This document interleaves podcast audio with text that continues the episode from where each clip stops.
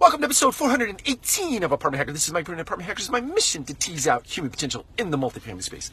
So this is part two of our three-part series. Yesterday we talked about uh, making sure that when you um, you become a leader as opposed to a manager, manager in an organization, you have to start to think bigger picture and you have to think about the sustainability of an organization over a long bit of time.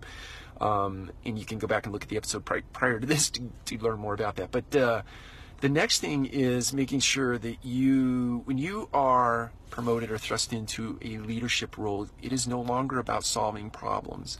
Um, it is about solving problems through other people. So give your team the room to come up with ideas on how to solve problems as opposed to you solving all the problems that come up in your organization. First and foremost, you can't do it.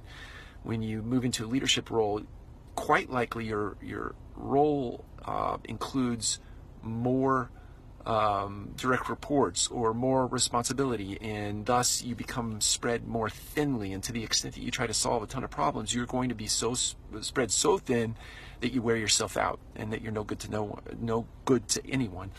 So take the time to understand that it is now about solving problems through other people, um, and making sure that you uh, collaborate uh, across your company and bring the right people into the right rooms at the right times, talking about the right stuff so that you make the right decisions to keep your business moving forward. Take care. We'll talk to you again soon.